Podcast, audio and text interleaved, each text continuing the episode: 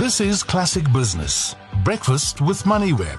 Arabile Gumede and Nastassia Arendse on Classic 1027.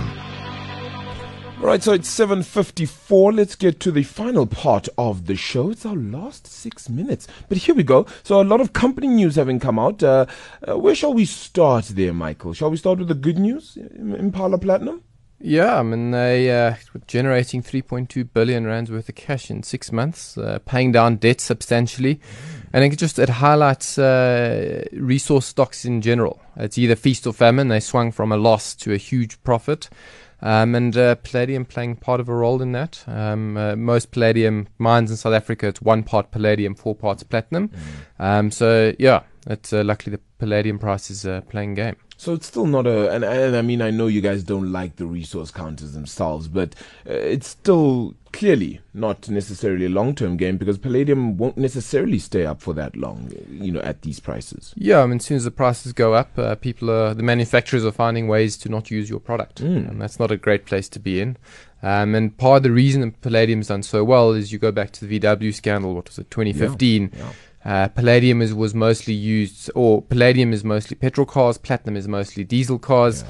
You have VW scandal where diesel cars are no longer popular, and the shift to petrol cars and away from diesel cars, and that's why palladium's done so well. But having said that, it's there is technology to swap these where you can use platinum instead of palladium. And the reason they used palladium in the first place was because platinum was too expensive. So, yeah.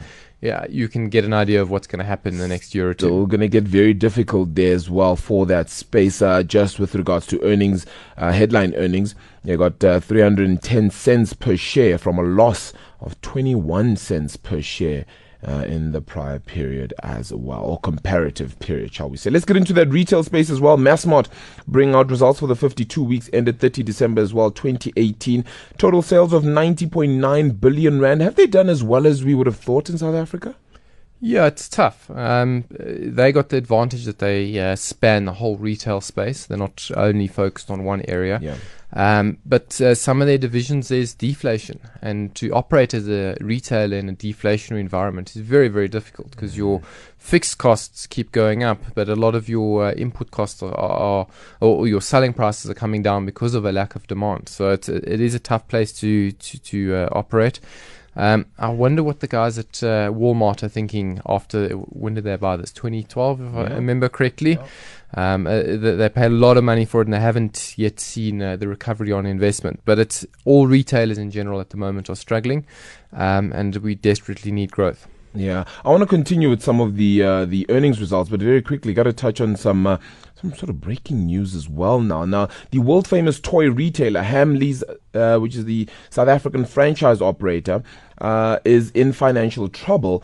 Has actually been put into business rescue, and uh, I must say, one wouldn't be surprised considering one, the retail space we've just spoken about with regards to Massmart, where headline earnings nonetheless themselves have gone down around 32% somewhat.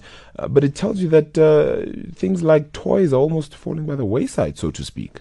Yeah, I mean, they're very much special specialty uh, retailer. Mm. Uh, toys is one of the big areas where online is uh, big competition, and we've seen the likes of Toys R Us file bankruptcy in the US and shut their doors. Um, unfortunately, Hamleys locally, you, it's an expensive toy store, um, so you're at, at, the premium end of, of clients. So it's, yeah. it's just tough in general. Um, and then there's a knock-on e- impact on, on the malls that host these um, uh, retailers. I mean, Attacq, who have uh, Mall of Africa, say that they're busy looking for new tenants to replace Hamleys.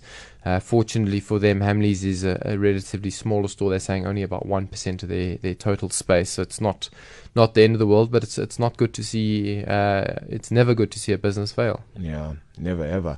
Okay, between Imperial and Liberty, which shall we go for? Liberty is always hard to read, though, and it hasn't done so well really, really of late. Even a whole restructuring for the company.